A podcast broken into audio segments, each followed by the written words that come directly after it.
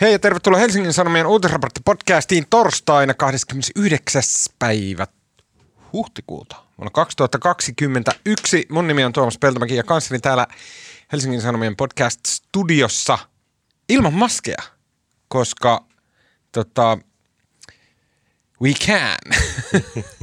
Rokotteiden ja tota, heikentyneen koronavirustilanteen ja, jos saan sanoa, pääministeri Sanna Marinin hallituksen – johtajiston antavan esimerkin myötä, koska he tänään pitivät tiedotustilaisuuden, jossa olivat hyvin likitoisiaan ilman maskia, niin mekin uskaltaudumme täällä olemaan ilman maskia. Ja meillä tarkoitan tällä kertaa Helsingin Sanomien politiikan toimittaja Marko Junkkari.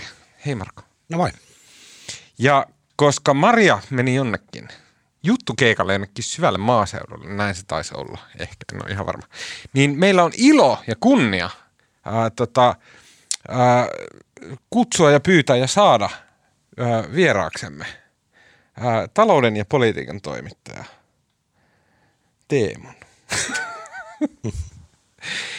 Teemu, sä olet ollut nyt hyvin, hyvin paljon, hyvin, hyvin paljon tekemisissä.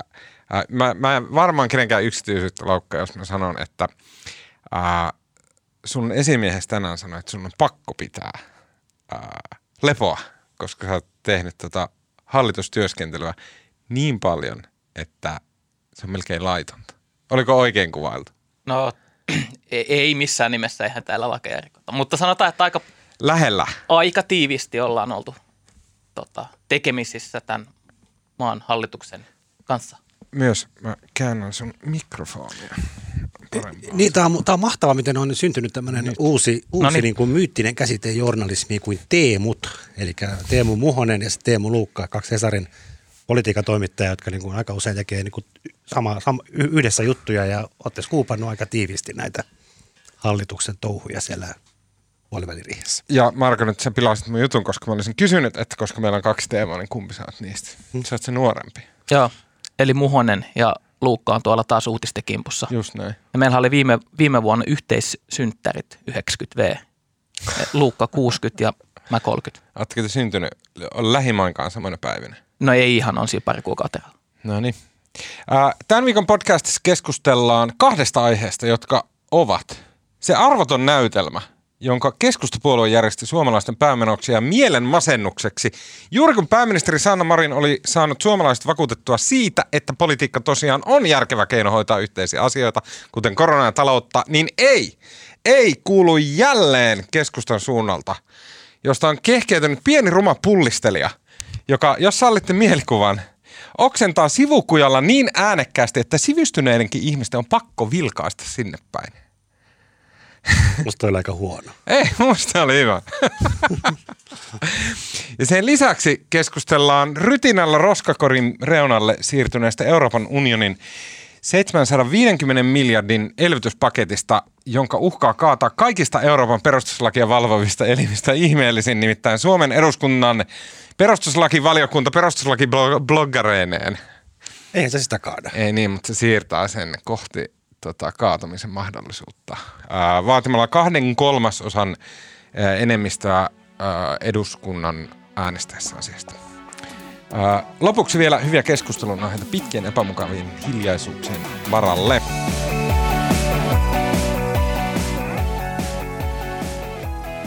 Okei, okay, mm, keskusta on ollut lainatakseni erästä suomalaista journalistia taustakeskusteluissa vitun paljon esillä ollakseen hyvin pienen puolue. tota, ja se, mitä keskusta on kammennut itsensä otsikoihin sieltä jostain aivan luokan peräriveistä, niin on se, että se järjesti tämmöisen valtavan sirkuksen puol- hallituksen puolivälin riihen, riihen yllä. Mun tulkinta, ja tämä on täysin mun hatusta vetämäni tulkinta, mutta mun tulkinta on se, että jokainen suomalainen politiikan toimittaja tiesi alusta alkaen, että tässä ei ole minkäännäköistä aihetta yhtään millekään, mutta Suomessa on tämmöinen aivan käsittämätön mekanismi, jolla politiikan journalismi vaan raportoi näitä asioita, koska nyt, nyt saadaan vähän actionia. Näin. Menikö sinne päinkään? Mitä olet mieltä tämmöisestä tota, ää, veikkauksesta? No siis kyllähän tuossa riihen alla niin politiikan toimittajat aika paljon ja myös muiden puolueiden poliitikot ja avustajat aika paljon puhuu, että näytelmähän tässä on edessä, että kyllä keskusta tänne hallitukseen jää, että ne järjestää pari kuukautta ennen kuntavaaleja tällaisen niin kuin shown, että ne pääsee otsikoihin, mutta lopulta ne jää hallitukseen. Ja nyt tietysti näyttää siltä, että näin kävi, mutta, mutta kyllä tuossa prosessin aikana oli hetkiä, jolloin ainakin itse uskoin, että keskusta ihan oikeasti voisi jopa lähteäkin hallituksesta. Saanko mä, tota, ja siis te saatte, mä oon nyt haukkoa sekä tavallaan politiikan toimittaja mukaan lukien te, mutta heillä on pahalla. Mutta siis jos, ja, ja sä sanot Teema, että sullakin kävi miele, mielessä, että tämä voisi olla totta. Jos leikitään, että keskustan uhkaukset tai se, niin kuin, se, se ajatus, mikä varsinkin mediassa esitettiin, että keskusta on nyt lähdössä hallituksessa, hallituksesta, niin eikö siinä tapauksessa se oikeutettu otsikointi olisi jotain tyyliin, että keskusta aikoo luopua maakuntauudistuksesta, keskusta aikoo kaataa sosiaali- ja terveyspaketin jälleen kerran sen takia, että joku muutama kymmenen hikistä miljoonaa saadaan jollakin turveurpoille. Niin pelkästään se, että jos se olisi totta – jos toimittajat uskois siihen, että keskusta aikoo kaataa keskellä koronaa tämän hallituksen, joka on tekemässä sote-uudistusta, joka on tekemässä maakuntauudistusta, joka on myös neuvotellut jo äh, turvejemmareille miljoonia, niin jos politiikan, itsensä kunnioittava politiikan toimittaja uskoisi tämän olevan totta, niin sehän kirjoittaisi välittömästi otsikon, että keskusta aikoo luopua kaikista näistä what the hell is going on. Eikö? Mm. Joten koska tämmöisiä otsikoita ei nähty Suomessa ainuttakaan, niin mä, sen takia mä epäilen, että kukaan ei tosissaan ikinä missään vaiheessa uskon, että keskusta on lähe, lähes hallituksesta. No niin, blast us over. Kumpi, vastaaks mä ekaksi? No, no joo, siis to, todella rasittavaa oli kuunnella tota. No niin. Se ei pidä millään tavalla paikkaansa, paitsi ehkä paikoin. Mutta siis mun mielestä tämä meni niin, että siis – tavallaan etukäteen tiedettiin, ja sitä nyt ei ollut mitenkään vaikea päätellä, kun Annika Saarikko suoraan väläytteli kotimaalehden haastattelussa, että keskusta saattaa lähteä hallituksesta, ja nyt on tosi paikka kyseessä, ja tästä on niin kuin viikkokausia puhuttu, että keskusta meinaa, niin kuin, keskusta lähtee niin kuin tiukalla asenteella tähän puoliväliriiheen, ja puoliväliriihi on siis vaalikauden puolivälissä tehtävä tämmöinen se on ihan hallitusohjelmaan, Sanna Marinin hallitusohjelmassa lukee, että puoliväliriihessä tarkastellaan asioita, hallitus kokoontuu yhteen ja tarkastelee asioita eteen ja taaksepäin. Ja tiedettiin, että tästä tulee merkittävä ja tiedettiin, että keskusta aikoo vaatia niin kuin kaikenlaista uutta ja uudenlaista tiukkuutta ja näin edespäin. Mutta sitten niin kuin, mä en tiedä, johtuuko se siitä, että se on tosiaan tämä tämmöinen vanha venäläinen kansansatu Pekka ja Susi, missä se Pekka huutelee sitä sutta ja kun se on viidennen kerran hu- huutanut, niin kyläläiset ei enää jaksa tulla paikalle ja Susi syö sen. Niin kukaan ei oikeastaan ottanut sitä Kepun puhetta sitten kumminkaan ihan tosissaan. Ja sitten niin kuin jotenkin hämmästyttävintä tässä oli se, että niin kuin, kyllähän että oli tämä uhkaus totta tai ei, mutta se on fakta, minkä tiedän, että Kepu oli niin kuin viikkokausia valmistautunut tähän puoliväliriiheen. Siellä oli ne avustajat istunut ja keskeiset poliitikot ja siellä oli veivattu ja mietitty ja valmistauduttu ja tehty linjauksia. Ja sitten niin kuin kaikki muut hallituspuolueet, ennen kaikkea Sanna Marin ja SDP tuli niin kuin takki auki sinne tässä Pekka ja Susi hengessä, että kyllä tämä niin kuin hoituu vanhalla meiningillä. Ja sitten Kepu heittäytyi hankalaksi ja sitten mun mielestä tota Sanna Marin teki jonkinlaisen tällaisen neuvottelutaktisen virheen, kun se päästi ne sitten niin kuin, riihen piti olla viime viikon keskiviikko torstai ja se semmoinen vanha perinteinen, varsinkin tuolta tupopöydästä, AY-pöydästä tuttu metodihan on se, että sitten pannaan kello, kello pois päältä ja istutaan siihen asti, kunnes tota, tulee valmista. Istutaan yö ja vaikka seuraavakin yö, mutta ei lähdetä pois sieltä neuvottelupaikalta. Mutta Marin päästi nämä tyypit vekka. Ja tämä oli sitten ilmeisesti myös keskustan tavallaan tarkoitus, koska ne halusi maksimoida tämän julkisuuden. Niillä oli viime viikonloppuna tämä puoluevaltuuston kokous ja sittenhän se asia lähtee, niin lähti ihan uusille kierteille, kun tuli tämä neuvottelutauko ja sittenhän, oliko se ekan kerran sitten sunnuntaina, kun ruvettiin puhumaan, että nämä on niin kuin todella aivan juntturassa nämä neuvottelut. Ne palasivat sunnuntaina päivällä sinne säätytalolle ja e, e, kyllä musta siis niin kuin, kyllä musta lähes kaikissa lehtijutuissa koko ajan vielä silloin sunnuntaina ja ehkä maanantainakin sanottiin, että niin kuin keskusta, tuskin keskusta mikään lähtee, eikä sitä niin kuin mitenkään sen kummemmin niin kuin musta media sinänsä oli tässä koko ajan kieli keskellä suuta, että kukaan ei ihan uskonut. Kaikki edelleen piti Pekka ja Susi tarinaa uskottavampana.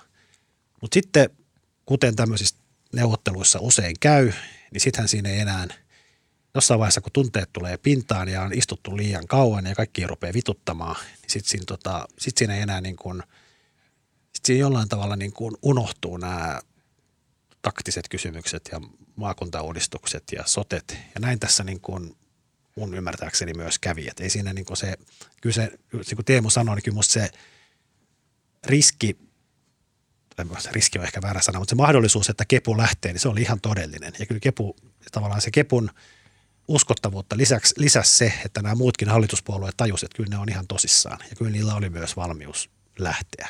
Ja se, se vaikka se olisi miten tyhmää sen puolueen kannalta ja näyttäisi vastuunpakalulta kesken koronakriisin ja näin, mutta sitten kun se keittää yli homma niin kuin riistäytyy käsistä, niin sitten tavallaan mikä tahansa on politiikassa mahdollista. Niin kyllä se lähtö oli ihan todellinen vaihtoehto. Et siinä mm. mielessä tämä ei niin kuin ollut enää näytelmää, vaan kyllä se oli ihan totta. Miksi? Mitä siinä tapahtui, että niin kuin sä sanot Marko, ja siis mä uskon, että näin on, ja sama minkä sanoi Teemu aiemmin, että sunnuntaina sulle tuli semmoinen fiilis, että tässä aidosti oikeasti nyt keskusta voi lähteä. Mä en usko, että näin on, mutta mä uskon, että te ajattelette näin, mutta mikä se on se syy? Miksi tuli sellainen fiilis? Niin se, siis tähän ei liity sinällään maakuntauudistuksiin tai soteihin. Keskusta on kannatuskriisissä ja ne on ymmärtänyt sen viime Juha Sipilän kauden jälkeen, jolloin ne sai paljon tavoitteitaan läpi sekä niin kuin tärkeitä asioita että niin kuin työllisyystavoitteet onnistui ja kaikkea tällaista. Ja turpaan tuli vaaleissa.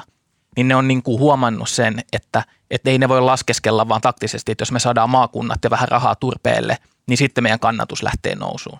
Vaan siellä on, ja keskustan sisällä on iso, iso porukka, joka ajattelee, että se puolue on nyt ikään kuin profiloitunut liikaa vihervasemmiston kylkeen. Ihan näitä sanoja ne itsekin käyttää. Että et tavallaan, että niiden kentältä tulee paljon palautetta, että te olette siellä jotain ilmasto niin kuin kiilusilmästä hyysäystä tekemässä ja jakamassa velkarahaa passareille tärkeisiin asioihin, että tulkaa nyt pois sieltä. Ja kun ja kun mieliala on tollainen ja nyt tänä etäaikana ne kansanedustajat istuu koneillaan ja sitä palautetta tulee sähköpostiin sieltä maakunnista, niin kyllä siinä ihan oikeasti tulee sellainen olo niille, että onkohan ne nyt oikeassa paikassa, että mihin tämä johtaa tämän puolueen kannalta, kun tavallit on edessä, kuinka pahasti tulee turpaan. Et mulla on sellainen käsitys, että siellä keskustan eduskuntaryhmän sisällä on porukka, joka ennen tätä kehysriihtä ja edelleen on sitä mieltä, että olisi pitänyt lähteä hallituksesta – ja se ei tosiaan liity yksittäisiin päätöksiin rahaa, vaan se liittyy tällaiseen yleiseen mielikuvaan siitä puolueesta. Ja sitten vielä, jos mä jatkan, musta, musta niin mahtavaa, kun Teemu on täällä, kun me voidaan, voidaan tälle puhua kuin tupu, tupu ja hupu, niin kuin, jatkaa toistamme puheita. Ja voisi ajatella niin, että jos keskusta viime kaudella Juha Sipilän johdolla oli tämmöinen Anne Bernerin hallitus, joka teki taksiuudistusta ja tota, tämmöistä kilpailukykysopimusta ja kyykytti köyhää ja kansa lähti kaduille, tai ainakin yhden kerran lähti tuonne rautateetorille ja oli niin kuin, veti kepulaisten sielua riipaavalla tavalla niin kuin oikeistolaista politiikkaa, ja se ei ollut kepulaisista kiva. Ja nythän sitten jo ennen vuoden 2019 vaaleja, siis Kepun vaaliohjelmassa tota, tai heidän talouslinjauksessaan ennen vaaleja, niin sielläkin ollaan lisäämässä pysyviä menoja yli miljardilla, mitä sitten Antti Rinteen hallitus teki. Siellä ollaan pidentämässä oppivelvollisuutta, siellä ollaan niin kuin holvaamassa sitä rahaa itse asiassa kaikkiin näihin samoihin asioihin, mitä tämä hallitus sitten teki. Et eihän tämä ole niin kuin mikään punavihreän hallituksen rahan jakelua, vaan kepu oli ihan samoilla linjoilla. Mutta nyt sitten, se pitää nyt sanoa, että keskustalla tosiaan oli niissä koko ajan se, että työllisyys pitää samaan aikaan nousta. Mutta sitten, jos katsoo sitä, keskustan vaalitulossa oli jotain, mitä 14, 13,7 jotain tällaista. Mutta keskustan sitten mentiin niin kuin toiseen laitaan. Oli Sipilän Anne Bernerin oikeistolainen, niin nyt mentiin sitten niin kuin vasemma, vasem, vasemmalle. Mutta tota, ei, tämä, ei se kannatus on noussut yhtään. Se kannatus on ollut koko ajan alempana kuin se vaalitulos ja se on ollut alempana. Siis keskustan viimeisin korkein tämmöinen HS Gallup tulos on huhtikuulta 2019. Se on koko ajan ollut sen alle. Nyt siellä Kepun eduskuntaryhmässä on nähty, että tämä tavallaan vasemmistolainen politiikka ei sitten kumminkaan vetoa heidän äänestäjiinsä ja nyt on vaalikausi puolivälissä ja ne rupeaa oikeasti laskemaan, että jos tämä tulos on seuraavissa eduskuntavaaleissa 23, jos se on 11, niin, niin sieltä lähtee taas niin kuin viidennes väestä Vekka ja aika moni pelkää siellä kansanedustajapaikkansa puolesta. 13,8 oli keskusta viime eduskuntavaaleissa. Mm, selitä, jatka Marko tuosta vielä ja Teemu toki myös. Mm, ne kuntavaalit liittyy tähän oleellisesti siihen, että miten paljon mekastusta keskusta piti itsestään ja oleellisesti siinä, että miten paljon se saa myös läpi. Niin, ja kuntavaaleihin taas sitten keskustan kannalta liittyy perus, perussuomalaiset, jotka ilmeisesti ne uhkaa keskustan just niitä, missä keskusta on aina ollut niin kuin ykköspuolue, niin siellä on nyt perusta. Onko, onko se näin? En tiedä, ykkös, siis keskustahan on suurimmassa osassa Suomen kuntia ykköspuolue, mutta tota, perussuomalaiset on syönyt heidän kannatustaan niin kuin oikeastaan kaikkialla. Syö, syönyt silleen, että siitä on niin kuin 100 prosentin kannatuksesta lähtenyt 4 prosenttia vai silleen, että sillä tavalla, että, että persut on ykköspuolue? En mä, no siis ei nyt tiedetä, kun ei ole vaaleja ollut vielä, mutta siellä, Veikkaus. Tämmöisiä, eihän pienistä kunnista tehdä mitään kannatuskyselyitä, mutta siis ei se niin kuin, ei sitä kukaan tiedä. No, no, mutta siis voi olla, siis keskusta on niin kuin, Suomessa on 300 kuntaa, niin, niin keskustalla taitaa olla, jostain tuli mieleen, että niillä on 74 kunnassa yksinkertainen enemmistö, eli yli 50 prosenttia valtuustopaikoista. Se on aika helvetisti. Ja just näin, että kyllä siis ei tiedetä kuinka paljon perussuomalaiset tulee nousee, mutta kyllä keskusta ajattelee, että nyt sinne perussuomalaisiin vuotaa heidän kannattajiaan tässä kuntavaalien alla. Ja siihen, mitä teemoja perussuomalaiset pitää esillä, on just tällainen – että nyt kiilusilmainen ilmastopolitiikka ja turve, joka on kuitenkin joillain alueilla tärkeä elinkeino, että se ajetaan alas ja niin kuin maaseudun puolta ei siellä oikeasti kunnolla pidetä, vaan vihreitä kaupunkilaisunelmia toteutetaan Helsingin tota, herrojen kanssa.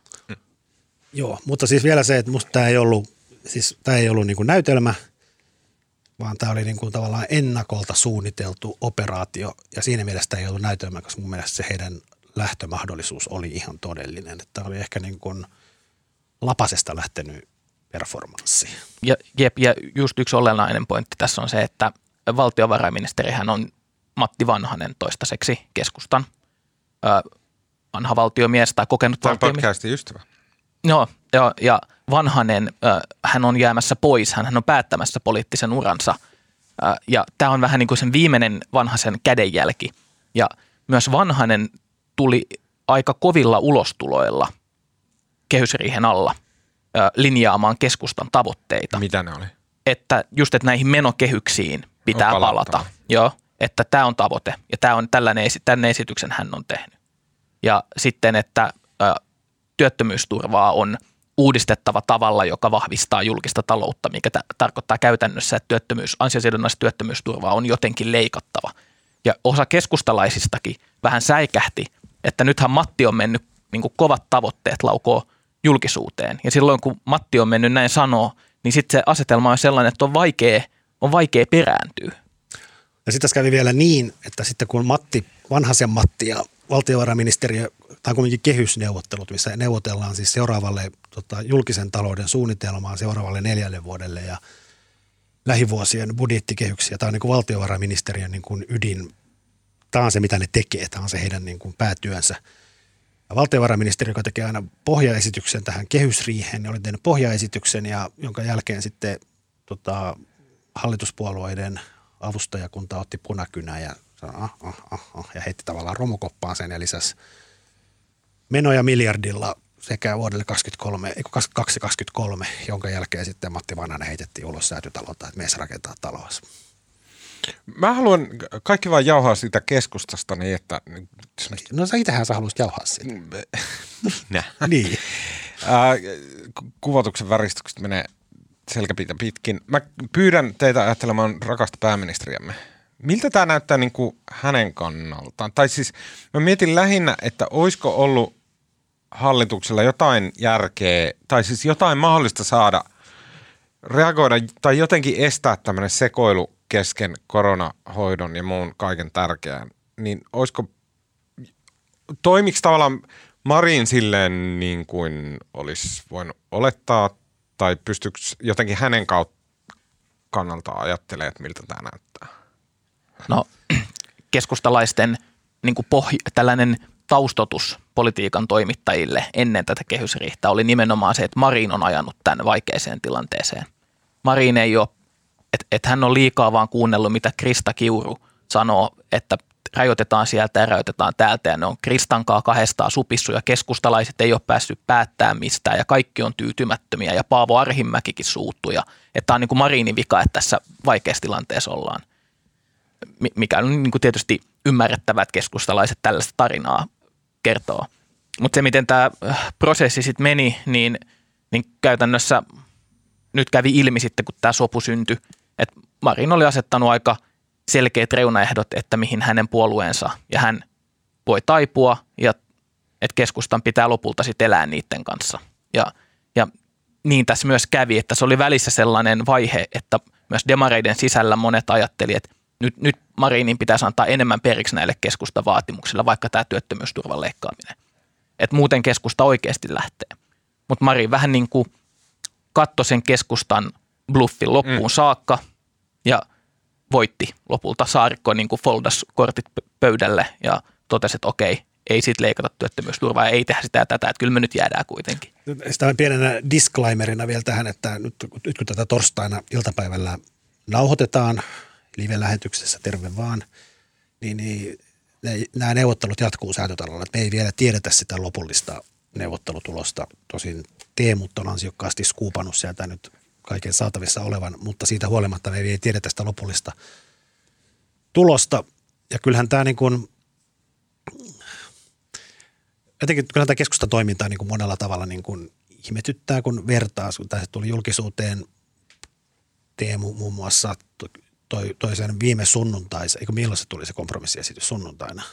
Milloin se Marinin kompromissiesitys tuli? Aikaisemmin jo. Aikaisemmin se tuli jo keskiviikkona tai torstaina, Kyllä. viikko ja, sitten. Ja nyt kumminkin, jos vertaa sitä silloista kompromissiesitystä, mihinkä keskusta tyrmäsi saman tien ja sitten suuttu, kun Mari rupesi puhumaan siitä julkisuudessa ja tätä lopputulosta, niin nämä erothan on aika pieniä. Että tämmöinen niin kuin viikon veivaaminen ei kauheasti kyllä lisäkivaa keskustalle tuottanut. Ja sitä herättää sen kysymyksen, että miksi sitten tätä viikko väännettiin ja oltiin lähdössä jo hallituksesta.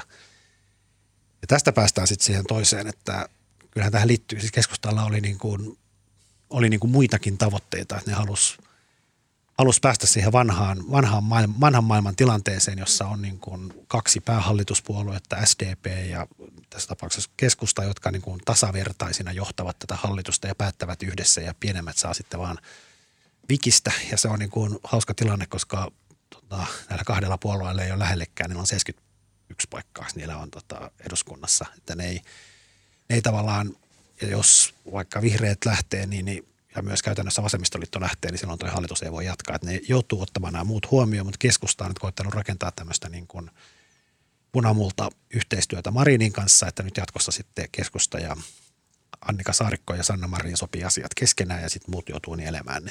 Ja tässähän ne ehkä jollain tavalla onnistuu, ne pystyy luomaan tämmöisen valtakaksikon sinne hallituksen sisälle. Mutta kyllä se sitten isompi ongelma on se, että jos tämän tarkoitus oli ollut tämmöinen puolueen uudelleen brändäys talonpoikaisen talon, taloudenpidon kannattajana, niin eihän nämä ainakaan tähän mennessä julkisuuteen tulleet tiedot kyllä kerro, että tässä niin kuin mikään muuttus päinvastoin. Menoja lisätään ja tota, veroja kiristetään. Että se on niin, kuin niin, ja, ja tämä voi, niin kuin, vaikka tämä neuvottelutulos sen tiedon perusteella, mikä meillä tällä hetkellä on, niin näyttää, voisi jopa sanoa, että Marinin selkävoitolta keskustasta – nyt vähän kärjistää. Ja tavallaan se monet nyt esimerkiksi vasemmistoliitossa tuolla kiittelee, että, että on se Marin kova tyyppi, että se laittoi keskustan nippuun. Että se vaan niin kuin kaikki muut täällä täris, niin se vaan veti kylmän viileästi loppuun saakka ja keskusta taipu. Niin tavallaan se voisi nähdä, että tämä on niin kuin voitto Marinille. Mutta toisaalta tämän uuden keskusta SDP-akselin yhteistyön alun kannalta se on myös aika vaikea tilanne, että keskustahan nyt on jo tässä vuorokauden verran niin kuin nöyryytetty lehdistössä että niin kuin tä- tällaiseen ne nyt sitten kaiken tuon uhkailun jälkeen taipu. Ja siitä on vaikea, niin kuin, jos keskustan piti, tällä piti olla niin kuin voimannäyttö, niin sitten jos ne ensin julkisesti nöyryytetään, niin siitä on, voi olla, että sen tulevan yhteistyön kannalta tämä ei kuitenkaan ole kovin helppo alku. Joo, ja nythän todennäköistä on, että Matti Vanhanen varmaan hyvin nopeasti tämän, tämän säätytalolta häätämisensä jälkeen, niin, niin mikä syy, syy oli myös se, että vanhanen on tosiaan luopumassa valtiovarainministerin salkosta ja kyllähän niin Annikka Saarikon on pakko ottaa se nyt hyvin pian, varmaan ihan lähiaikoina. Ja onhan nämä Suomen hallitukset on historiassa usein, että on Paavo Lipponen ja Iiro Viinanen tai Paavo Lipponen ja Sauli Niinistö, siis pääministeri ja valtiovarainministeri eri puolueista, jotka on se voimakaksikko, jotka sopii kaiken. Kyllähän tässä nyt niin kuin ajatus on se, että nyt pääministeri Sanna Marinista ja valtiovarainministeri Annika Saarikosta tulisi tämmöinen kaksikko. Saa nähdä, miten käy. Mä muistutan, että keskusta menetti viime vaaleissa 18 paikkaa. Se on käsittämätöntä. Se näyttää niin kuin humoristiselta toi, kun katsoo viime vaalien noita tuloslukuja. Mun viimeinen kysymys tästä aiheesta on se, että jos nyt keskusta on tätä sekoilusikailua vetänyt ensinnäkin heivannut Antti Rinteen mäkeen ja sitten nyt tämä spedeily vielä siihen perään. Ja sitten ne ottaa pataan kuntavaaleissa kuukauden päästä ihan niin, että tukka lähtee kaikilta päästä, jotka taas vilkaisee noita tulostaulukoita. Niin eihän kuka ihme ottaa semmoista puoluetta enää hallitukseensa, koska se on täysin, se on semmoinen niin kuin vapaa radikaali, mistä voi tulla mitä tahansa, koska niiden tilanne on niin epätoivoinen. Se on niin kuin ihminen, joka on syvällä, syvällä tynnyrissä ja sitten se tekee mitä vaan, että se pääsee sieltä pois. Kun mä tota, puoli vuotta sitten, kun, tai yli puoli vuotta sitten, kun Annika Saarikko äh, lähti haastaa Katri Kulmuni keskustan puheenjohtajuudesta – haastattelin häntä sen, sen vaalin alla. Ja silloin Saarikko sanoi, että se, minkä takia hän haastaa Kulmunin on, että, että nyt te Kepu näyttää tällaiselta poukkoilevalta, epäluotettavalta puolueelta. Että ei voi olla koko ajan joku hallituskriisi päällä ja että kannattajat ei voi, niiden ei pidä joutua joka päivä miettimään, että millä päällä se Kepu tänään on. Mm. Ja nyt kun katsotaan, mikä, mikä tilanne on tällä hetkellä, niin kyllä se nyt aika tuolta samalta meiningiltä sitten kuitenkin nyt Saarikonkin – johdolla näyttää, mutta ihan varmasti just tämä, minkä sä nostit esiin, on yksi syistä, minkä takia keskusta jäi tähän hallitukseen. Jos nostit vielä tämän hallituksen tästä kaatanut ilman mitään selkeää yhtä syytä, niillähän ei ollut tuolla mitään niin selkeitä vaatimuksia. Turve. Ni, niin, turve. Niin, mm. niin että et kuka sitten olisi enää, enää heidät ottanut. Kyllä tätäkin joutuu miettimään. Joo, ja onhan toi, katsoo tätä keskustan track recordia viimeisen kahden vuoden ajalta. Siitä nyt on vähän yli kaksi vuotta, kun Juha Sipilä kaatoi oman hallituksensa – sen jälkeen niillä on ollut kolme eri puheenjohtajaa. Sipilä, Kulmuni ja nyt Saarikko. Ne on kaatanut kaverin puheenjohtajan Antti Rinteen. Mm. Kyllä ne kahdessa vuodessa on aiheuttanut aika paljon tuhoa ympärille. Niin, ja nyt uhkas kaataa tämän. Ö, viime, okay, niin kuin oikeasti viimeinen kysymys vielä tästä. Miksei muut puolueet tämmöistä, tee tämmöistä? Kun, jos se on niin kuin ihan selkeästi niin kuin keskusta isännät siellä pistää – sirkuksen päälle täysin suunnitellusti, että nyt okei, okay, tässä on tämä pari viikkoa, kun kev- keväällä, niin silloin pistetään hirveän hässäkkä päälle, että ihmiset muistaa sen vielä kuntavaaleissa ja näin. Miksei muut puolueet tee tämmöistä vai tekeekö ja sitten se jotenkin jätetään huomiota? No äh, vasemmistoliitolle tämä on paras mahdollinen hallituspohja – vasemmistoliitto koko ajan. Mä en tarkoita nyt, vaan niin in, yleensä. niin niin yle... Yleensä ottaen, miksei muut puolueet silleen sekoile ja sikaile ja niin kuin tee likaisia temppuja ja näin. Persut tekee sille, että ne sanotaan todella törkeätä ja sitten kaikki päivittelee sitä. Keskusta tekee tätä. Muilla ei ole tämmöistä niinku niiden silleen leima-asetta No, no, no niin kuin nämä viime päivinä tuolla eduskunnan kuppilaskeskustalaiset on naureskellut, että, että, että tota, että teidän työhän olisi ihan hemmetin tylsää, jos keskustaa ei olisi. Että kukaan muu tee tällaista. niin. Mutta se, että minkä takia, niin en, en mä tiedä, osaako Marko vastaa siihen. No siis mun mielestä yksi selitys on se, että nyt kun tässä, tota, äh, nyt kun silloin kun tämä nykyinen, tai silloin kun Antti Rinteen hallitus aloitti, niin silloin yritettiin lanseerata tämmöistä niin kuin uusi punamulta käsitettä. Punamulta, se on siis keskustan ja SDPn hallitus, missä ne on pää, pääpuolueet, ne se syntyi silloin 30-luvun lopussa ja tota, se oli niin kuin keskeinen sotien jälkeen, kun saatiin niin kuin, tavallaan kansallinen sopu aikaiseksi. Mutta kyllähän se niin kuin, niin kuin ihannoiva kuva siitä punamulta hallituksesta, joka on rakentanut suomalaisen hyvinvointivaltion ja on tämmöinen suomalaisen vakaan ulkopolitiikan ja konsensuksen niin kuin kova ydin. Mutta kyllä se todellisuus aina ollut, varsinkin myöhemmin Paavo Väyrysen aikana, sehän oli ihan muuta. Sehän oli pelkkää tappelua. Se oli niin kuin SDPn ja keskustan niin kuin hegemonia sotaa toisiaan vastaan ja ne kampitti toisiaan niin kuin koko 70- ja 80-luvun ihan tämöillä. Mm. Ja tota, että kyllähän tämä on, niin kuin, tämä on jotenkin se keskustan DNAssa. Tämä on tämä tahtopolitiikka on tällaista. Mä väitän vielä, että tota, tämä on kaikki äh, ilmentymä Suomen länsimaistumisesta. Missään sivistyneessä länsimaassahan ei ole keskustapuoluetta. Ja Voin siis, sanoa, yksi pointti vielä, mitä Teemu osaa varmaan selittää tämän paremmin, mutta siis musta niinku keskustan kuolema on povattu viimeiset sata vuotta sitä lähtien, kun se perustettiin, ja varsinkin viimeiset 30 vuotta, mutta tota, eikä se mikään kuole. Mutta se, että jos keskusta niin kuin kuolisi pois, niin olisi se niin kuin, ei pelkästään sen takia, että meillä politiikan toimittajilla olisi tosi tylsää, mutta olisi se myös, niin kuin, olisi se myös niin kuin Suomen kannalta tosi ongelmallista. Että kyllähän tämä niin kuin, se tavallaan keskipuolueet, ja nyt, nyt mä puhun niin kuin vain keskustasta, vaan ylipäätään se demarit on tämmöinen keski, se on, niin kuin, se on niin kuin tässä spektrin keskellä toimiva puolue, vähän siellä vasemmalla laidalla, ja kokoomus on perinteisesti ollut niin kuin myöskin keskellä oikeisto, keskusta oikeistolainen puolue. Se keskusta on ollut niin kuin, ei puoluekeskusta, vaan poli- poliittisen spektrin keskikenttä on ollut iso, ja se on mahdollistanut sen, että demarit ja kokoomus on voinut olla hallituksessa, koska ne kumminkin, ei ne niin kauhean kaukana ole toisistaan siellä poliittisella keskikentällä. Ja keskusta sitten tietysti, kun se nyt on siellä joka tapauksessa. Nythän näyttää, se keskusta niin kuin, ei vaan kepun kuoleman takia, mitä ei mun mielestä tapahdu, mutta keskusta näivettyy, demarit vetää vasemmalle, kokoomus vetää oikealle ja se keskusta niin kuin tyhjenee. Ja sen tuloksena on sitten ne kaksi blokkia. Mm, polarisaatio. Mm. Megatrendi, joka tapahtuu kaikkialla. Ja mä en tiedä, onko se niin kuin mitenkään hyvä tähän hyvä Suomelle. Mä väitän, että tämä itse asiassa liittyy siihen samaan asiaan, mistä mä sanoin. Läntisissä maissa informaatioympäristö on aina ollut vapaampi. Ja siitä johtuen, mitä lännempänä maa on, niin sitä enemmän se on ollut aina polarisoitunut. Ääriesimerkkinä Yhdysvallat, toisena esimerkkinä Britannia. Ja jossa on siis, jotka on ollut urbaaneja, ja sille aikana ennen internetiä urbaanius oli niin kuin informaatioympäristön rikkauden tae. Ja sillä tavalla sitten jotenkin se informaatioympäristön vapaus tuottaa sitä polarisaatiota, semmoista kerääntymistä tiettyjä napoja ympärille. Ja sitten meillä idässä taas ei ole tämmöistä ollut. Informaatioympäristö on ollut dempattu, niin, niin, niin sitten se polarisaatio tapahtuu vasta nyt internet-aikana.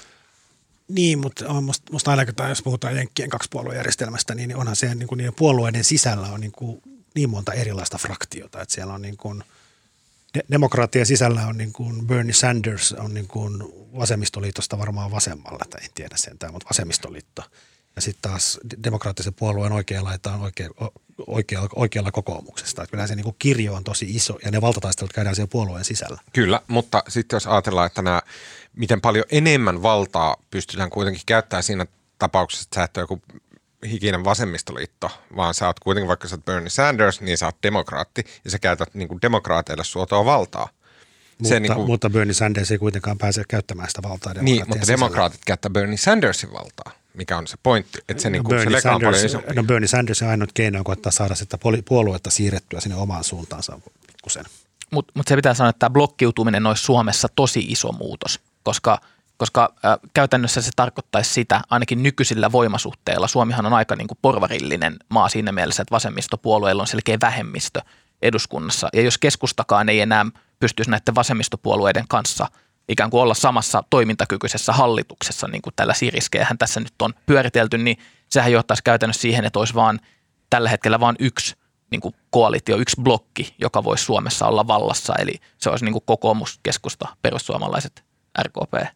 Mutta mä, en mä en jotenkin ajattele, että keskusta on mitenkään niin kuin että se on nykyisten poliittisten jakolinjojen keskellä. Se mun mielestä ei, ei ole, se on, se on, oikein. Se on musta vähän eri asia, mutta on tämä, ja vielä tässä keskikentän katoamisesta, nyt kun vihreät on siirtynyt tosi paljon vasemmalle, ja vihreät on perinteisesti ollut myös hyvin keskellä, että sillähän on ollut hyvin markkinatalousmyönteisiä ja oikeistolaisia näkemyksiä ja myös kriittinen suhtautuminen AY-liikkeeseen ja sitten samaan aikaan jossain asiassa on aika vasemmalla. Mutta vihreät on siirtynyt vasemmalle. Että nyt siellä keskikentällä ei ole enää kuin iso ja ylväs RKP. Hmm. Hmm. Ja, kun, siitä tulee uusi valtakeskittymä. Ja kun tähän saakka sen, sen tavallaan sen erilaisten yhdistelmien syntymisen on, on äh, mahdollistunut ja sinetöinyt se, että suurin puolue käytännössä aina muodostaa hallituksen. Eli jos demarit on suurin puolue, niin kyllä ne sen hallituksen sitten muodostaa. Mutta voisiko tulevaisuudessa käydäkin niin, että vaikka demarit olisi vaaleissa suurin puolue, mutta vasemmistoblokki on vähemmistössä, niin hallitusta ei saataisi muodostettua siihen, vaan syntyisi uusi käytäntö, jossa se oikeistoblokki kuitenkin muodostaisi sen hallituksen. Tämä olisi se niin kuin tosi iso muutos, mitä myös demareissakin pelätään. Niin, mutta olisiko toi lähempänä totuutta? Et, niin kuin, et olisiko toi oikeasti enemmän sitä, että... Mit... Mitä kansa haluaa? Niin. Hyvä kysymys tietysti. Onhan tällä hetkellä eduskunnassa, niin, niin onks, olisiko niin kuin punavihreällä vasemmistolla niin, niin alle 40 prosenttia, niin on 30 jotain. Mm. Mm. Ja, sit, ja mä en tarkoita, että tuo, eihän toi automaattisesti tarkoita, että jos meillä olisi blokkivaalit, että sitten tämä blokki, joka n- nyt ei blokkivaali-aikana saisi enemmän ääniä, niin tämä blokki automaattisesti aina voittaisi, vaan sitten jos meillä olisi rehellisesti blokkivaalit, niin sitten ihmiset arvioisivat sitä eri tavalla ja ne saattaisi äänestää eri tavalla. Se on ihan mahdollista. Joo, mennään, et, mutta mä sanon sen, että blokkivaaleissa on myös ehkä se etu, että silloinhan se blokki kirjoittaa sen hallitusohjelman etukäteen käytännössä. Et silloin siinä äänestäjä pääsee valitsemaan kopissa, että haluanko mä tuommoisen hallitusohjelman vai tällaisen. Mitä mm. se tehdään vasta sitten vaalien jälkeen. Ja ei toikaan niin kuin huonolta kuulosti. Okei, me ei puhuttu turpeesta mitään. ähm, Suomessa perustuslakivaliokunta linjasi, että EUn elpymispaketti pitää hyväksyä eduskunnan suuressa salissa kahden kolmasosan enemmistöllä normaalin enemmistön sijaan. Ratkaisu oli isku hallitukselle. Paketin hyväksyminen eduskunnassa näyttää silti edelleen mahdolliselta, sillä oppositiopuolue kokoomus kertoi tiistai-iltana tehneensä ryhmäpäätöksen siitä, että se äänestää asiassa tyhjää. Mistä on kyse? No siitä, että elvytyspaketti on, tulee EU-sta ja sillä hoidetaan tätä koronaa. Sen koko on 750 miljardia euroa. Tärkein osa siitä on 390 miljardien avustukset ja sitten loput otetaan lainoja bla bla bla. Se iso kiistakysymys tässä elvytyspaketissa on tietenkin se, että tässä nyt kerran poikkeuksellisesti, ainutkertaisesti tai sitten ei. EU ottaa niin kuin omiin nimiensä lainaa erilaisille järjestelyille ja se on periaatteessa EUn perustussääntöjen vastaista. Mm. Onko? Mm, onko? Niin, no. Eikö se olisi todettu, että se ei ole? Niin, no, niin. Mu, mä, siis periaatteessa on. Niinhän siellä lukee. Missä lukee? Niin se perustusasiakirjoissa. Ajaa, sä oot lukenut ne. Kyllä. Niin tota, mm, nyt sitten se käsittämättömyys tässä on se, että, että se pitää ihan tosissaan joka maassa hyväksyä se elvytyspaketti ja periaatteessa on mahdollista, että Suomi kaataa sen. Ja sehän nyt olisi hirveän oloa ja häpeällistä ja kamalaa munata itsensä kansainvälisillä areenoilla sillä tavalla. Mutta että semmoinen mahdollisuus on olemassa, koska keskustalaiset pällit ää, perustuslakivaliokunnassa ää, menivät ää, opposition riveihin ja tota, päättivät, että tarvitaan tämä kahden kolmasosan. Niin, oliko se nyt keskustalaiset, mutta olihan siellä siis, olihan siellä myös perustuslakivaliokunnan kokoomuslaiset. Kyllä, kokoomus, kyllä. kokoomus on niin kuin, ja kun muistetaan se, että perustuslakivaliokunta ei ole politisoitunut elin, vaan siellä niin kuin harkitaan asioita juridisesti ja vakalla ja harkinnalla. Mutta siis muka mutta ei mennä nyt siihen, mutta siis se, se on. että kyllähän se, niin kuin, että ne kokoomuslaiset, Antti Häkkänen ja Rydman, Rydman ja sitten toi Heikki Westman, Heikki Westman niin ne, ne, meni jo niin kuin, ne meni jo sinne, tota, jos unohdetaan, että hallitus-opposition jako, mutta nehän jo tulkitsi pevissä, että tota, vaaditaan se kaksi kolmasosaa äänten enemmistö. Ja sitten tota, keskustalaiset meni sitten siihen samaan kelkkaan vähän yllättäen. Mutta olihan tämä kyllä kansalaisia todella hämmentävä hetki, että sitten saman tien, samana päivänä kun tämä perustuslakivaliokunnan tota, lausunto tuli siitä, että täytyy, täytyy vaadita se kaksi kolmasosa enemmistö, niin sitten kokoomus ilmoitti, että heillä on ryhmäpäätös, että äänestetään tyhjää. Musta on vaan sama juttu kuin se turve. Päästiään me turpeeseen. Mm-hmm. Silleen, että niin keskusta nyt on tapellut kahdeksan päivää siitä, että saadaan niin turvetuottajille tukea ja keskusta nyt ilmeisesti voitti sen ja – tukea tulee turveyrityksille, mutta siitä huolimatta ne turveyrittäjät on, huomennaksi ne tulee Tänään? Tänään. Ne tulee tänään, tota, hyökkää Helsinkiin traktoreilla. Ja kauhean, Ajavat Hyvinkäältä Helsinkiin. Hyvinkäältä, mistä ne tulee? Hyvinkään. Hyvinkäältä. no niin. Ja kumminkin, että keskusta saa ensinnäkin se niin kuin, saa sen huudon hallituksessa ja pilaa suhteessa hallituskumppaneihin ja siitä huolimatta turveyrittäjät on tyytymättömiä ja haukkuu kepun, kun ei puolusta niitä ja marssivat Helsinkiin. Tässä kävi ihan samalla tavalla kokoomukselle. Että nyt kokoomus tavallaan teki päätöksen, tota, että äänestetään tyhjää ja sitten sai niin kuin tuplasti huudon. A siitä, että se on selkärangaton, että se ei väittää olevansa EU, EU-myönteinen puolue, mutta ei voi äänestää hallituksen mukana puolesta, eikä se toisaalta vastaankaan ja sitten tälleen niin kuin äänestää tyhjää ja sitten saa niin kuin tuplahuudot tästä tyhjän äänestämisestä ja sitten jälkikäteen siitä, kun ryhmästä eh, jatkuvasti pulpahtelee kokoomuksen kansanedustajat, jotka ilmoittaa, että mä ainakin äänestän vastaan. Niin ne saa niin kuin tuplahuudot hankalasta päätöksestä. Äh, mä haluan siterata, nimittäin meillä on nuori tuleva tähtitoimittaja – Inkeri Harju kirjoittanut erittäin hyvän jutun tästä aiheesta. Hän on haastatellut Euroopan tutkimuksen keskuksen johtaja Timo Miettistä. Euroopan tutkimuksen keskuksen johtaja Timo Miettinen Helsingin yliopistosta näkee päätöksen poliittisena, jonka oikeudelliset perusteet ovat heikot. Näyttäisi, että päätös on politisoitunut ja noudattaa oppositiohallituslinjaa muutoin kuin keskustan osalta, Miettinen sanoi. Hän näkee, että äänestys oli taktikointia varsinkin keskustan puolelta. Kahden kolmasosan enemmistön hyväksyntä tarkoittaa, etteivät oppositiopuolueet voi periaatteesta äänestää esitystä vastaan, vaan esimerkiksi kokoomus joutuu tekemään päätöksen siitä, seisooko puolue paketin takana kaikista sen puutteista huolimatta. Foliahattuinenhan voisi ajatella, että myös tässä on takana se kuntavaalit, jossa keskusta tämmöisellä asettumalla yhtäkkiä opposition riveihin tässä kysymyksessä se pakottaa kokoomuksen näyttämään korttinsa tässä. No, eihän toi ole mikään foliohattu, noihän se, meni, noihän se just meni. Keskusta tavallaan lykkäs nyt sen Mustanpekan kokoomuksen syliin, mutta kokoomus päätti, että he eivät rupea hallitusta auttamaan, joten mm. ne teki tämän tyhjän äänestämispäätöksen ja koitti heittää se vastuu takaisin sinne hallitukseen. Mutta mun mielestä oli, musta oli niin kuin taktisesti kokoomukselta kyllä, ilmeisesti, koko, ilmeisesti kokoomuksessa mietittiin, että se tota, tavallaan tämä päätös tehdään nyt heti samana päivänä, kun kaikki media riehuu kehysriihestä ja kukaan ei niin kuin, vähän niin kuin huomaisi tätä tota, kokoomuksen kokoomuksen tyhjänään, tyhjää äänestämispäätöstä kyllä se kumminkin aika voimakkaasti myös huomattiin.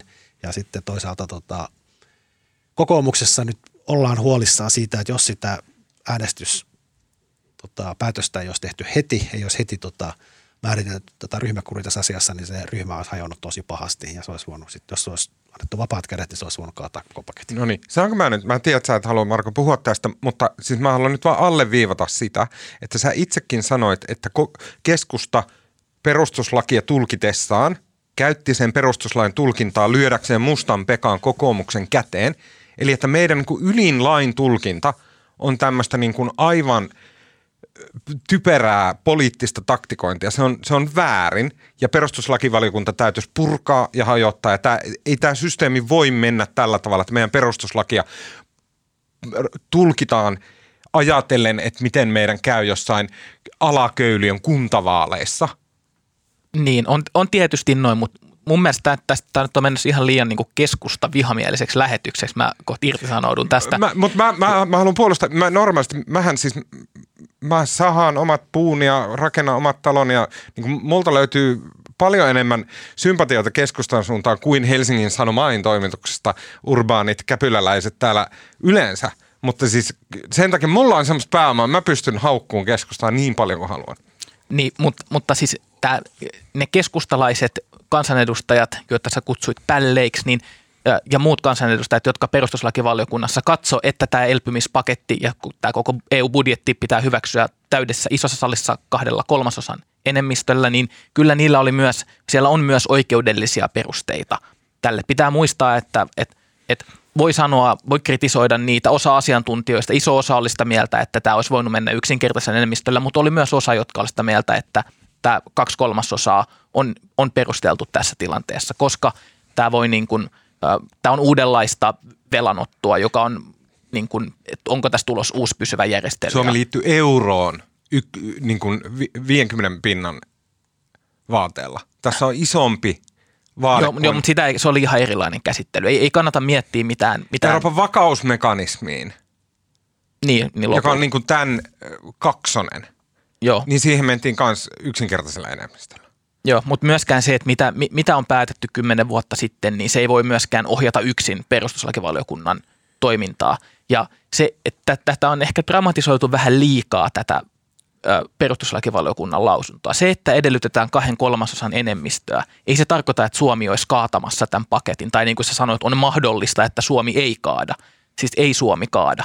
Suomi ei kaada tätä mm. pakettia. Se kahden kolmasosan enemmistö tulee melkein, uskallan näin varmasti sanoa, niin – sieltä täydestä salista. Ja, ja niin kuin, jos tehdään näin isoja päätöksiä, niin, niin ketä se haittaa, jos siellä on eduskunnasta tarvitaan vähän isompi osa niin kuin ei, ei, joo, joo. Toi, toi, on, toi on asia erikseen ja me ei jumituta tähän, mutta mä haluan vaan sanoa sen vielä kerran, että onko tämä se tapa, millä niin pitää yli, ylintä lain tulkintaa Suomessa? Sä sanoit, sä sanoit toi jo. Niin, mä haluan alleviivata sitä vielä. Tässä ei ole järjen hiventä, sen ei pitäisi mennä näin. Totta kai tässä on ollut siis, jos katsotaan näitä viime vuosia, tätä koko hallituskautta, niin perustuslakivaliokunnassahan on ollut merkkejä ehkä liiallisesta politisoitumisesta. Mm-hmm. Myös tässä Pekka Haavisto Alhol tapauksessa, jossa vihreät yksin päätyi toiselle kannalle ja sitten tuli aika ruma näytelmä ja valiokuntaneuvoksen painostamista ja kaikkea tällaista. Krista Kiuru puhumassa kuusi tuntia putkeen ja pujahtelemassa vessaan strategisesti oikeina hetkinä, kun päätetään sote-uudistuksesta, joka on SDPlle mieluinen. Mutta ei se ollut pevissä.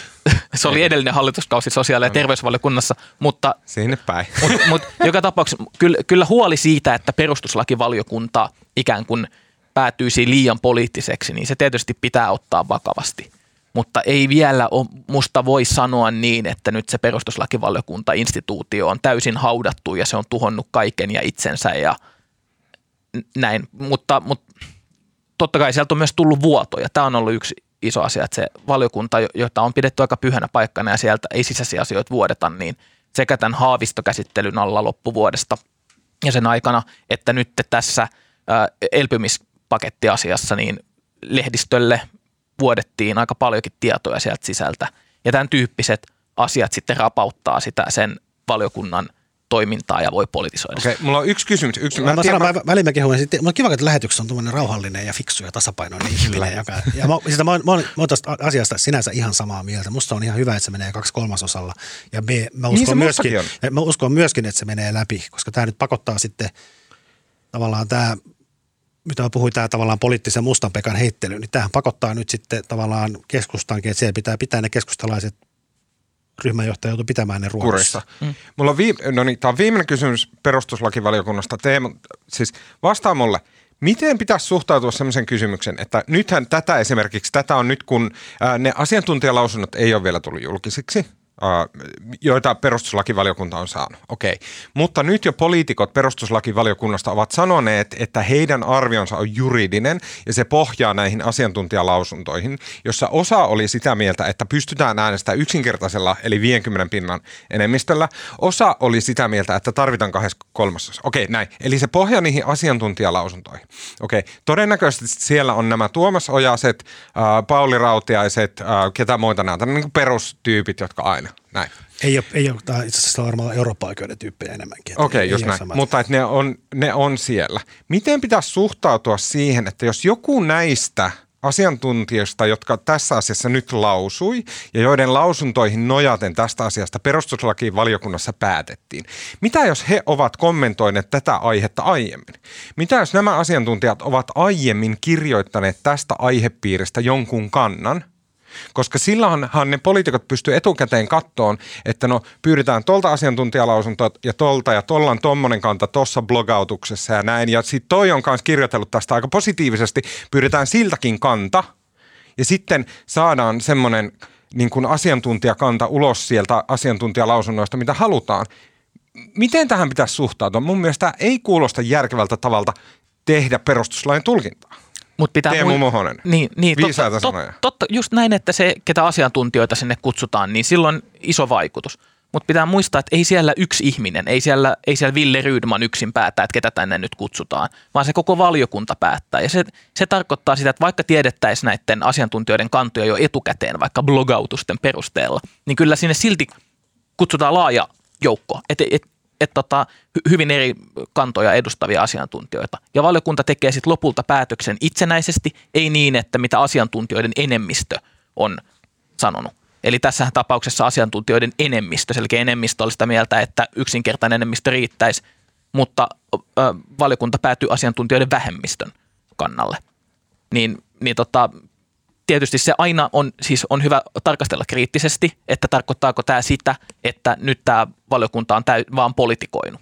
Ja on mahdollista, että näin on, mutta ei me voida sitä ihan varmasti ei, myöskään ei, tietää, ei, ei. koska pitää muistaa se, että, että eihän se asiantuntijoiden niin kuin määrä, vaan onhan se myös se laatu, nyt kenenkään tota, oikeustieteilijän laatua kyseenalaistamatta, niin tietyissä asioissa kysymyksissä, niin jotkut asiantuntijat on perehtyneitä just siihen.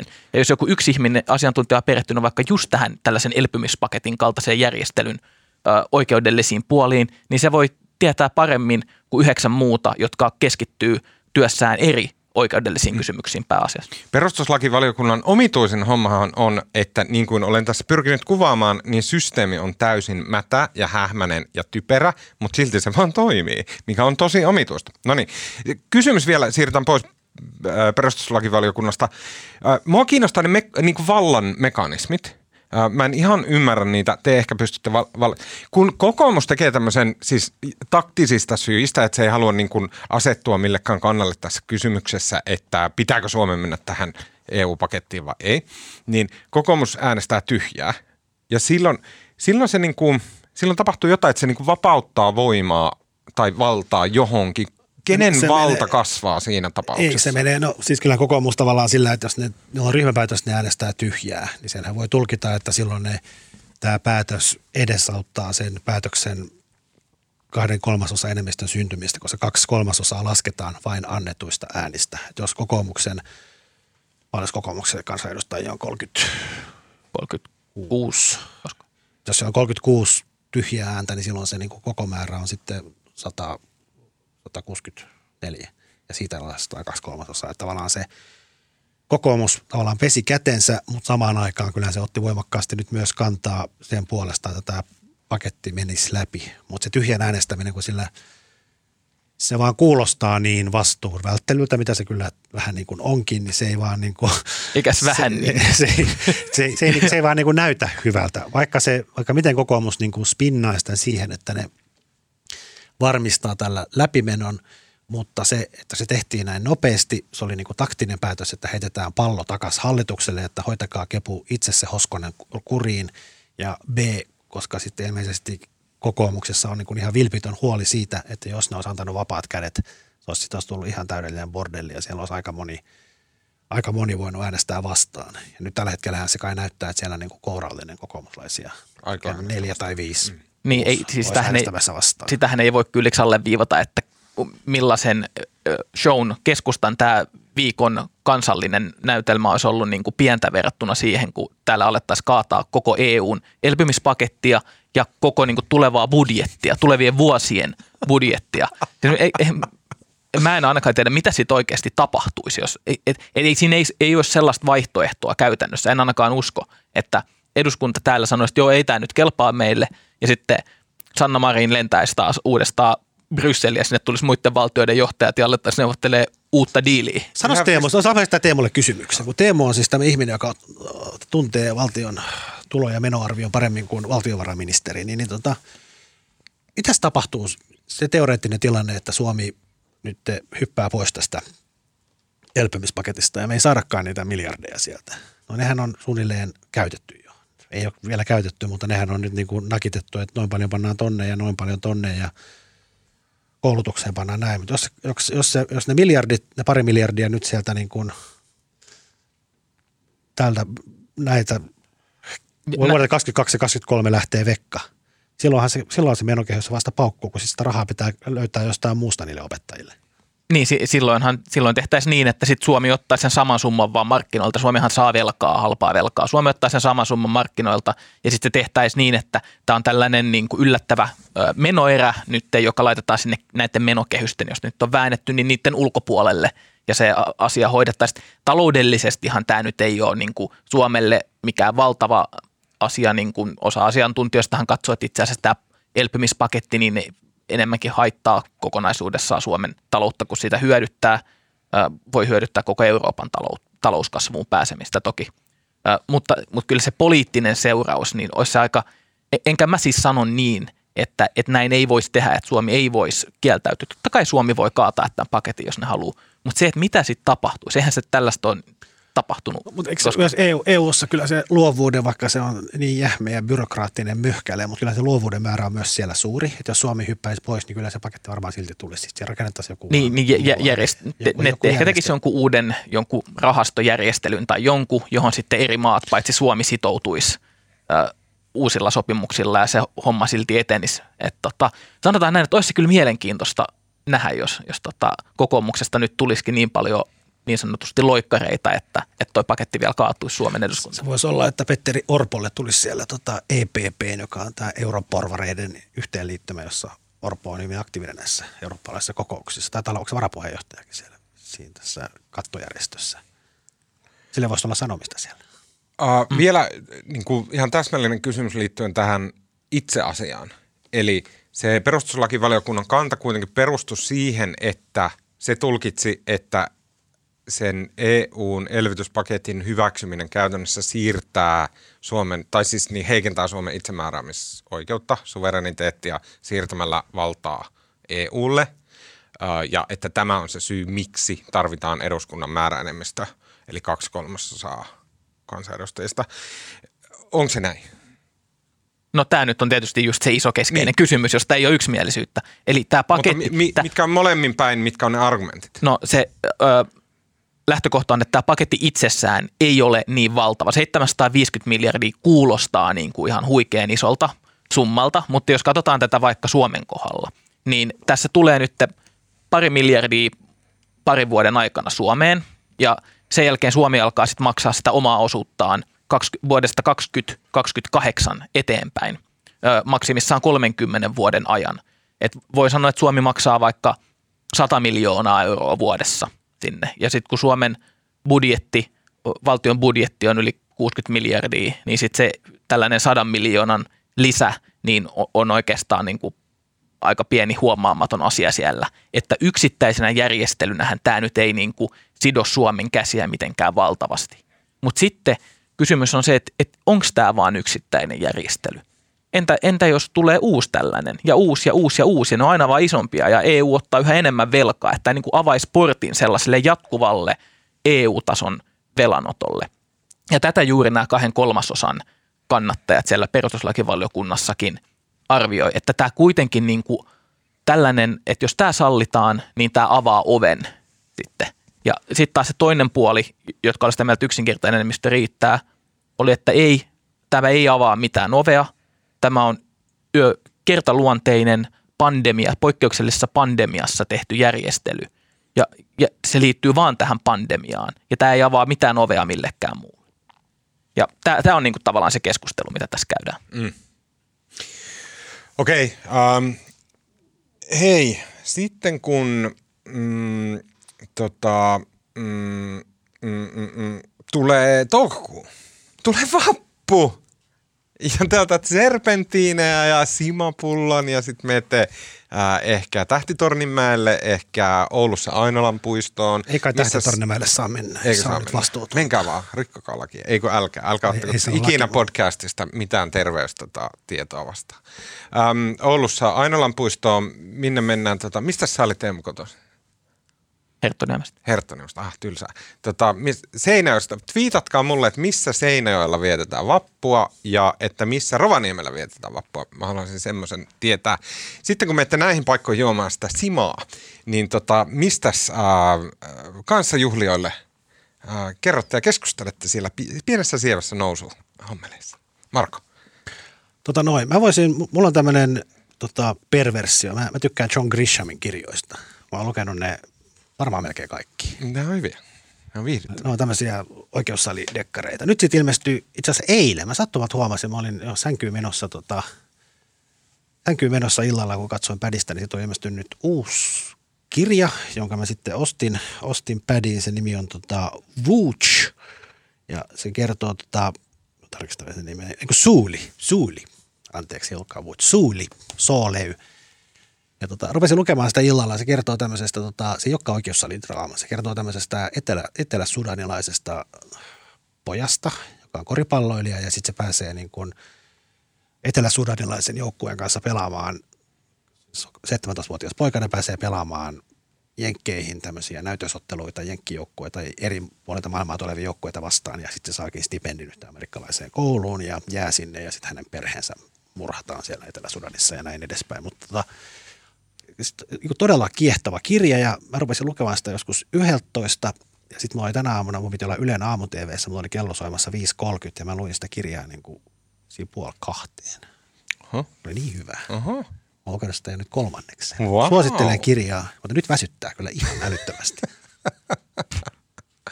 Okei, okay, uh, Teemu.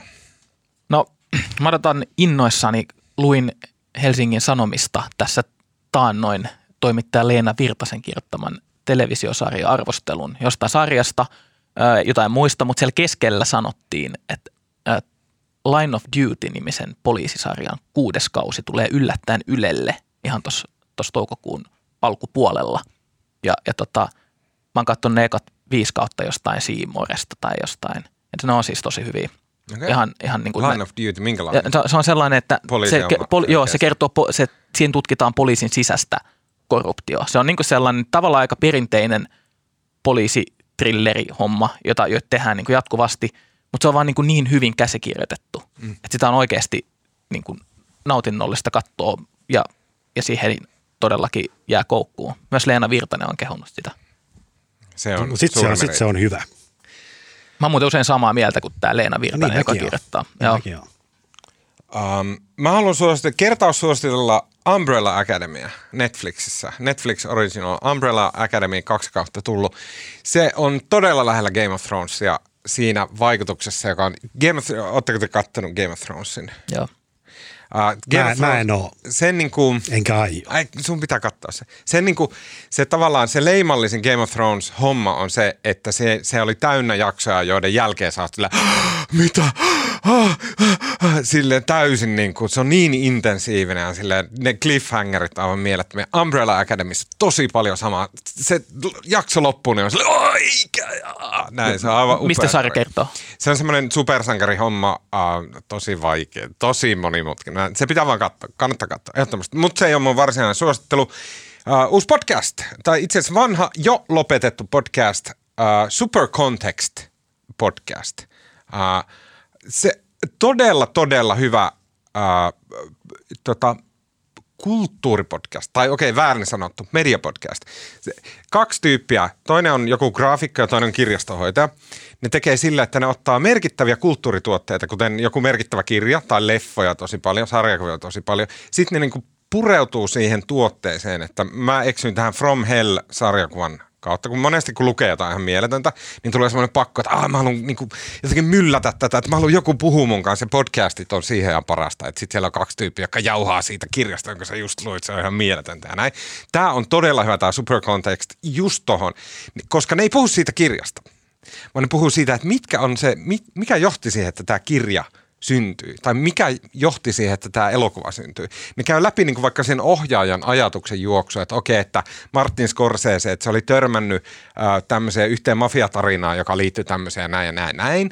Ja tota, että se johti siihen, että se teki kasinoelokuvasta tälleen ja näin. Sitten, tai sitten kertoo sarjakuvasta, että okei, että sarjakuva industry Amerikassa oli kehittynyt sillä tavalla, että itse asiassa Alan Moore sai fudut DCltä tästä ja tästä johtuen.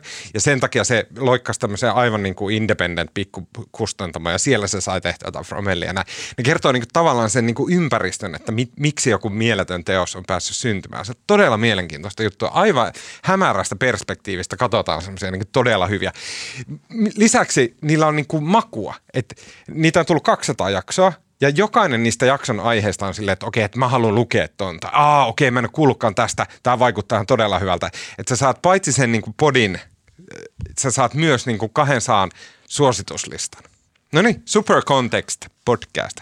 Tuomas, hyvä. saanko rikkoa kaikkia sääntöjä ja käyttäytyä huonosti? Saat, no. Mä haluan, mä haluan antaa tämmöisen niin kuin julkisen tiedotuksen Aha, meidän kuulijoille. aha, Kävellä niin kuin, niin kuin sun yli. wow.